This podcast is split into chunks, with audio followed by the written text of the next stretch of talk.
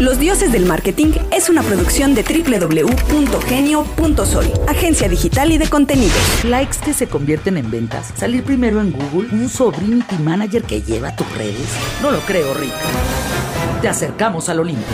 Un lugar al que pocos han llegado. Sin coaches, sin divas, sin glamour. Bienvenidos al Olimpo de los dioses del marketing. Bienvenidos a los dioses del marketing, estas pequeñas emisiones que aparecen lunes y viernes. O sea, no saben qué tema. O sea, híjole, quizá estos sean los capítulos de Los Dioses Responden más escuchados en la historia de Los Dioses Responden. Y más polémicos. O, o que acaban con polémicas tontas de Y las cuales y hemos que sí estado dejan todo algo. ¿no? Mi O sea, que sí nombre, sirven para algo. mi nombre Oye. es Alberto Cruz, está Juan Carlos Bobia, Agustín Gutiérrez. ¿Quién nos acompaña ya para cerrar? Ah, en la última de esta serie de tres emisiones está con nosotros nuevamente Rocío Cervantes, que hoy es socio y gerente general en Sanirén Tech. Pero también está en su faceta de científica, ¿no? Eh, eh, que es lo- con lo que nos ha dejado deslumbrados los Yo también últimos... soy científico. Yo también, ya Sí, todos claro, somos yo también soy científicos. científico, Yo estudié ¿no? ciencias de la comunicación. Yo también. Oye, somos científicos a partir de hoy. La- es cuestión de enfoque, papá. Ay, Exacto. Gracias por, por aguantarnos, Rocío. Muchas gracias por, Por la invitación. mantenerte aquí. Son muy divertidos. Somos, somos demasiado pop. Nada más hasta ahí se queda. ¿Qué es, eh, qué, qué hace un científico? O sea, en este país, primero, o sea, a ver, está la impresión de que en este país ni siquiera se debería de estudiar nada de ciencia porque no hay ciencia, porque no hay espacios, porque no Porque hay no hay nada, apoyo, porque no hay negocio. ¿No? ¿Qué? O sea, ¿hasta dónde es eso cierto? ¿Y qué es lo que hace un científico en este país? Bueno, No, pero no llores, tranquilo. Sí se pudo, sí es se que sí pudo. se puede llorar. Bueno, pues la verdad es que los, los científicos, ahorita yo ya no estoy en mi fase de científica, pero en mis años mozos sí. Eh, pues realmente lo que hace un científico pues es encontrar las maneras eh, en la de resolver problemas ¿no? que se tengan. ¿no? Este, en el contexto de la salud, por ejemplo, pues de repente tenemos enfermedades que, que, pues seguimos sin, sin poderlas controlar, no tenemos una vacuna, por ejemplo, como para el SIDA, eh, todavía estamos teniendo problemas de la vacuna contra el dengue. Entonces, ¿qué hace un científico? Pues encontrar la manera de desmenuzar la, este, la, la operación al grado de encontrar la respuesta para solucionar X problema que existe. ¿no? Entonces, eso es a lo que se dedica un científico, o sea, a ir a las bases, a, a la interpretación de muchas cosas. A la quizás- esencia de la- a la del esencia problema. para poder resolver un problema de una manera lógica, de una manera sistematizada, para poderlo después estandarizar en la solución del problema, ¿no? O sea, puede haber científicos en todos los ámbitos, no estoy haciéndolo de manera muy Como general, nosotros, científicos en publicidad. general. Sí, sí. Y que claro. evidentemente no, no existiría ahora la, la tecnología, los avances si no existieran los científicos que se dedican a desmenuzar y encontrar la situación Claro. del problema para llevarlo a algo más magno. Y por eso, pues, el desarrollo de la, de la ciencia a lo largo de la, de la, de la este, historia de la humanidad, pues es gracias a los, a los científicos, ¿no? Pueden ser empíricos, pueden ser este, estudiados, pero definitivamente, pues sí son muy importantes. Oye, cuando tú estudiabas, cuando tú eras chiquita y supongo que te compraron tu primer juego de mi alegría con tus tubitos de ensayo y todas estas cosas, ¿tú qué soñabas con ser de grande o provocar o hacer ¿Ya lo cuando fueras grande? ¿Ya traías este rollo de... No, no sé si era, voy a decir una tontería, pero no sé si era hacer negocio a partir de la ciencia, tener un descubrimiento, recibir el premio Nobel, pues, cambiar a la humanidad. O sea, ¿qué, qué trae un, un chavito cuando quiere estudiar lo que te estudiaste tú? Pues mira, cuando yo estaba en la, cuando yo iba en el kinder, primero quería ser alambrista. Qué bueno que no. Quería, quería que trabajara en un circo. Después, Ay, cua- sí. Hay más circos que laboratorios en México, pero está bien. después, cuando estuve en la primaria y secundaria, quería ser secretaria ejecutiva políglota. Ah, ándale. ándale. Entonces, ya se fue este, depurando un poquito, ya se fue. Ya fue más por el Después, billete. eh, debo reconocer que cuando entré a la prepa, eh, mi hermana, que me lleva 10 años de edad, también es QVP. Ok, Ah. una familia de QVPs. Exacto. Entonces, eh, yo estando ya en- entre la secundaria y la prepa, mi hermana, que me lleva 10 años, ya trabajaba en un laboratorio y en las vacaciones pues yo me iba con ella a trabajar. Qué padre, imagínate entonces ahí- ir a un laboratorio. Entonces ahí no me toques. empezó a entrar el amor por, por, por la carrera. Entonces dije, no, yo quiero ser como mi hermana, quiero ser QVP, quiero este, estar en un laboratorio, me empezó a apasionar. Y entonces eh, yo dije, no, pues ya saliendo de la prepa dije, yo voy a ser QVP y me fui por, por QVP. Y entonces lo curioso es que mi hermana este, se dedicó más a la antropología social y no es QVP y yo que este, por ella me inspiré, me dedico este, prácticamente a ejercer la carrera. Pero, pero así fue. Y sí, este, cuando empecé, desde que entré en la carrera, yo dije, de, me voy a dedicar a la ciencia. Eso sí, terminando la carrera voy a hacer una maestría, nada más pues, quería ir viendo qué rama de, de mi carrera me gustaba, me apasionaba la microbiología. Yo iba más hacia el lado de las bacterias, pero por azares del destino me invitaron a dar cátedra, cátedra de virología. Como A bien- nosotros es como lo mismo, está en el mismo libro. pero, o sea, así de me orienté hacia la Yo, bacteria yo y estoy dejé tratando el de, mundo de del virus. parecer que entiendo frente a la cámara. Pero Claro, continúo. este. estamos muy claros, Son- claro, es clarísimo. Son muy diferentes las bacterias de los virus, entonces me invitaron a dar cátedra de, de virología y ahí un, un maestro que él era el subdirector de producción de, de la empresa este, de Birmex, pues me vio y me dijo, a ti te quiero para que hagamos eh, el mejoramiento de la producción de la vacuna de polio. Entonces me- fue él que me invitó a trabajar y fue cuando me dijo, pero vamos, vamos al área de producción. Y entonces ahí dije, bueno, pues... Pues va, cambiémosle la vida a los no, niños. Bueno. No me voy a dedicar a la ciencia pura, pero fue cuando yo tomé la decisión de decir, bueno, pues aquí me están poniendo un problema que tiene el país que tengo que resolver. No es autosuficiente en la producción de vacuna antipoliomielítica. El país demandaba como 50 millones de dosis de, al año para vacunar a todos los niños con sus gotitas y el instituto producía 10. Entonces compraban 40 millones. Entonces el, el- el proceso de producción era muy ineficiente y entonces me dijo, yo necesito a alguien con tu perfil, con tus conocimientos para mejorar el proceso. En dos años mejoramos el proceso de producción y llevamos a, a convertir al instituto en un productor de 100 millones de dosis. ¿Le echaron agüita o cómo le hicieron? Son, dema- son, de, son demasiado- doble de la ¡Guau! necesidad.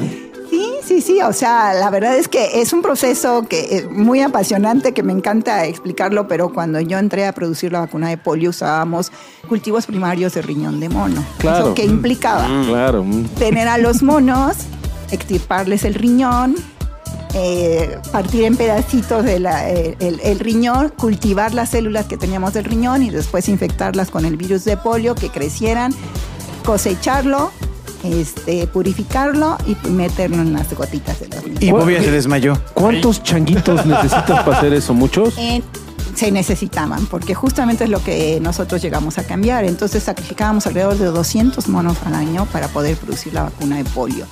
Entonces, entre que, bueno, no era lo más conveniente. Ahora son niños chango del Vive Entonces Latino. yo empecé un proceso de producción diferente que era usar cultivos celulares, o sea, ya no usar, este, estar sacrificando a los monos, sino que empecé a, a, este, a diseñar un proceso usando cultivos celulares, meter todos los controles, amplificar los niveles de, de producción. Entonces, de los dejamos de sacrificar. O sea, hasta, o sea, hasta los changos están agradecidos contigo, evidentemente. Qué Sí. maravilla. Tuve un reconocimiento de la Sociedad Protectora de Animales. No, pues, ¿cómo no? De, de los changos. De, de simios Hubo mexicanos. una manifestación de changos en Pino Suárez, afuera de su oficina. ¡Buah! Así todo. Sí. Ah, sí. Sí, sí, sí. Ay, entonces lo dejamos de utilizar y entonces ese proceso nos llevó a tener ya la capacidad de producción de casi 100 millones de dosis al año, el cual el país demandaba 50. Es Por eso el, el que nosotros queríamos exportar la vacuna hacia No, Latinoamérica. ya me imagino que el problema ya no era la vacuna, sino el frasquito, que no hay en México quien produzca tanto frasquito. Seguramente se van cambiando los problemas, ¿cierto? No, porque realmente no era un frasco, es un tubito depresible, entonces este, pues eso no, no, no era ningún problema. Ah, qué bueno. Pero entonces, pues le ahorramos una serie de divisas al país porque ya no tenía que estar este, importando la vacuna, ya éramos autosuficientes en vacuna de polio. Wow. Autosuficiente. Ya no Ah, quiero saber qué hicieron con el La- dinero que la- sobró. la palabra- Eso, eso no está. no No, es tema de esa mesa. eso se va a una cosa que se llama ahorro. Ajá. En una, en una lista que se llama. Caja chica. No, no, no, tiene una- un nombre de esa que no se audita. Ya no vamos a investigar dónde vive ahora el secretario de Lo salud de importante es aquellos lo que años. se hizo. Exactamente. Pero gracias a mis bases de científica pude hacer ese proyecto de producción para mejorarlo Wow. por todo ese conocimiento del conocimiento científico. Oye, ¿no? ¿y en de México allí- hoy en día sí se hace ciencia? Sí se hace ciencia. se O sea, me ciencia. refiero, evidentemente, pues debe haber científicos trabajando, pero me refiero, sí se hace ciencia que cambie eh, la vida de los mexicanos, este, vamos, co- como, como una chamba constante, o es, esperemos a que un día surja algo de ese laboratorio y... Mira, sí se hace ciencia. Ciencia, yo creo que en México existe mucho talento. El problema que yo veo es que no tenemos un objetivo dirigido. Es decir, pueden estar los de, no sé, de la UNAM trabajando en un proyecto, en el Politécnico otro, en, en otra industria, y pueden estar trabajando sobre lo mismo, pero al final del camino no hay como una voluntad política diciendo, mira, nuestro problema está en resolver, en sacar la vacuna del SIDA. Ah, pues este grupo va a trabajar en esto, este en esto. Claro, y esto en tenemos esto. objetivos claros como país científicamente Exacto. hablando. Que dirijan, que dirijan esa investigación hacia lograr el objetivo. Le- Entonces, como que estamos todo el mundo jalando por Paso- nuestra sí, claro. hebra y, y no hay como esa voluntad, ¿no? Y asumo que las patentes científicas debe ser un negociazo para muchos países, ¿no? O sea, debe ser sí, una sí, entrada de lana. Totalmente, brutal. ¿no? Y, y con eso calificas también el desarrollo científico que tiene el país, ¿no? De cuántas patentes va sacando. Entonces, Mm. la problemática, y yo estuve en un foro que, que me invitaron, es eso, que, que no hay como esa dirección a nivel eh, de gobierno, de decir... nuestros visión de país, claro. Visión de país. Los principales problemas, no sé, en salud, no voy a hablar, eh, en salud pública son este, este y este. Ah, ok, este grupo está trabajando aquí. Ah, bueno, a ti te voy a encargar que desarrolles la molécula. A ti te voy a encargar que entonces tú lo lleves hacia producción. Ah, a ti te voy a encargar en los estudios eh, clínicos. Que realmente haya ese obje- esa objetividad Claro. para, para lograrlo. Visión de Yo Estado. creo que ese es el problema. Porque. Qué exactamente, terrible. o sea, estás en un área donde el, o sea, el Estado debería estar a través de su instrumento que se llama el gobierno, ¿no? O sea, o sea, es una cosa de interés nacional, pero eh, pues aparentemente no pasa. No debería estar sujeto ni siquiera a las plataformas políticas. Porque es una además, tontería. Supongo Debería ser que- paralelo a los Plan. sexenios. Supongo o sea. que tiene un impacto en el futuro. Bueno, más bien la pregunta es, ¿tú crees que tiene un impacto en el futuro o a mediano plazo todo lo que está sucediendo alrededor del CONACYT? ¿Tiene algo que ver con el tema de desarrollo, de ciencia, de investigación, de innovación? Mira, pues el CONACYT pues es, un, es, es el- un consejo que realmente siempre ha apoyado mucho el desarrollo de la ciencia, ¿no? O sea, yo te puedo decir que yo tuve inclusive beca de CONACYT para hacer la maestría, ¿no? Y eso es algo loable y tenías que cumplir con ciertos requisitos y tenías que tener ciertos proyectos y quien era el director de tu tesis debería de cumplir ciertos este, requisitos también. Sin embargo, eh, ahorita pues también como que se ha ido deformando un poco el, el concepto del, del, de qué proyectos apoyar. Eh, pues ahorita con estos cambios, siempre los cambios pues perturban, ¿no? Pero el objetivo que debería de tener CONACYT es apoyar, pero sobre todo igual dirigir hacia dónde. O sea, decir, tenemos este problema, CONACYT, yo voy a apoyar este problema, esta problemática a todos los que estén investigando en esto, Claro. pues vamos a dirigirnos para acá para no estar como pulverizando los recursos que al final no nos están dando pues la solución a la mejor a una situación que, que amerita ya una solución pronta en el país, ¿no? Eso es lo que, pero sí debe de haber un consejo que, que ponga orden en qué proyectos son los que tiene que desarrollar el país. O sea, sí tiene que existir esa figura. Es, es interesante, ¿no? Porque hacia afuera se entiende otra cosa distinta, ¿no? O sea, de- o sea la información que llega muchas veces del especialista del noticiario de las 10 de la noche, ¿no? Que, que solamente son eh, puntos editoriales, pero escucharlo ya de voz experta eh, básicamente cambia la percepción. Claro. Lo que pasa es que también a la ciencia, la ciencia también requiere marketing. Para que la vendas de lo que están haciendo, de lo Pero que no está Creo haciendo. que va más allá del marketing. No, no, no, Nada pero más me, me- estamos diciendo. me refiero a marketing, o sea, vamos, necesitan cacarear el huevo los- la- las, Oye, las pero aparentemente el sociedades problema- de científicos y el todo esto. problema en México eh, transeccional es la carencia de comunicación. Si no, mínimamente todos estaríamos medianamente informados en qué, qué hay, en No, qué ya, estamos. ya déjate para adentro, para afuera. Tú sabes el valor que puede tener, y lo repito, un país que es un país que tiene patentes, que tiene desarrollo de, de- de medicina, que se preocupa además por su gente, bla, bla, bla, pues te pone en otro nivel, ¿no? Pero eso son las potencias mundiales, ¿no? No, yo te diría, bueno, aquí se apoya el béisbol, ¿no? No, no sé a qué quieres decir. no sé a dónde vas, pero vuelve de ahí. No, definitivamente sí tiene que haber un organismo que, que dirija, Que que, regule, que claro. ordene, que regule, ¿no? O sea, la existencia del, del conocido ahora con que ya se llama diferente, ¿no? Ya, le Sí, sí, este, regresar a la ciencia del pueblo de lo robado. Exacto. Regresar, ese, regresar a robar hay, be- ciencia. Hay becas No, pa- ese- para que los niños in- investiguen y generen Está ciencias. fácil. Regresar- Ciencia del bienestar. Regresar a La robar cien- es la nueva ciencia. La ciencia del bienestar. Pero que siga con esa misión con la que fue creada, ¿no? Oh, bueno. Este, el apoyo y la regulación de, de la ciencia en este país. Y estoy convencida de que hay muchísimo talento, Sí, claro. Pero desperdiciado, desafortunadamente. Asumo yo que Tenía- donde hay más carencias, pues hay más oportunidades, ¿no? Oye, y, pa- y para ir te- terminando la entrevista, una de las cosas que queríamos preguntarte era, ahora en tu faceta de empresaria, bueno, pasaste ya de emprendedora a tener una empresa consolidada, ¿cuáles el- las tres cosas que mm, te llamaron mucho la atención? O, o- o que dices, híjole, no manches, esto sí no me lo esperaba. O sea, tres cosas que digas, eh, qué distinto es solamente estar en el área científica, etcétera, que creías, bueno, claramente eres experta en eso, pero al poner una empresa quizá no sabías qué. ¿Tienen tiempo? Yo, yo creo que cuando puse esta empresa, yo, eh, digamos, toda la parte operativa, técnica, súper dominada. Pero sí, justamente toda la parte de ventas, de marketing, para mí era algo súper nuevo, ¿no? Porque pues siempre trabajando para el gobierno, siempre trabajando con programas, no me metía yo ni siquiera para... Sí, no hay que este, venderlo, ¿no? No hay que venderlo, ¿no? Yo simple y sencillamente hacía mi trabajo operativo. Ahora que tengo que vender este, mis servicios, mis productos, el que tengo que enfrentarme con, con los clientes, este, con pues ahora las nuevas tendencias de marketing, pues es algo que he tenido que aprender en estos últimos eh, cinco años Nosotros somos científicos en eso, ahí sí te podemos y, y que para mí también ha sido algo apasionante porque es algo que estoy aprendiendo que no, que no lo sabía.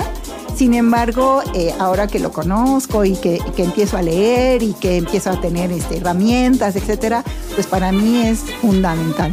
Fundamental tener un, un- un buen plan de marketing, eh, el desarrollo de herramientas, este, ya sean digitales o, o de comunicación para pues comunicar nuestros servicios y promoverlos, ¿no? Definitivamente. Sería muy chistoso hacerle un video que se vuelva viral, ¿no?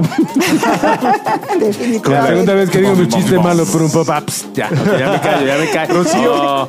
muchas gracias por estar aquí con nosotros en esta serie de, pro- de tres programas. La verdad, desde que Mariana nos acercó la posibilidad de que estuvieras aquí con nosotros, eh, sabíamos que iba a ser un honor, pero no sabíamos a qué nivel. Ay, muchas Sí, gracias. muchas, muchas gracias por estar aquí. Yo creo que la audiencia le debe haber parecido una cosa completamente reveladora, como, como fue para nosotros, por lo bueno. menos, ¿no?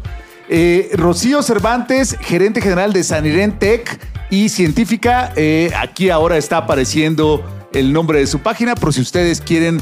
Además, eh, eh, pues empezar con sus procesos de sani- sanitización, que ya no nos dio tiempo que nos dijeras quiénes son los que no andan sanitizando, pero bueno. nos va a dar cinco hospitales a los que usted no debe ir después del corte.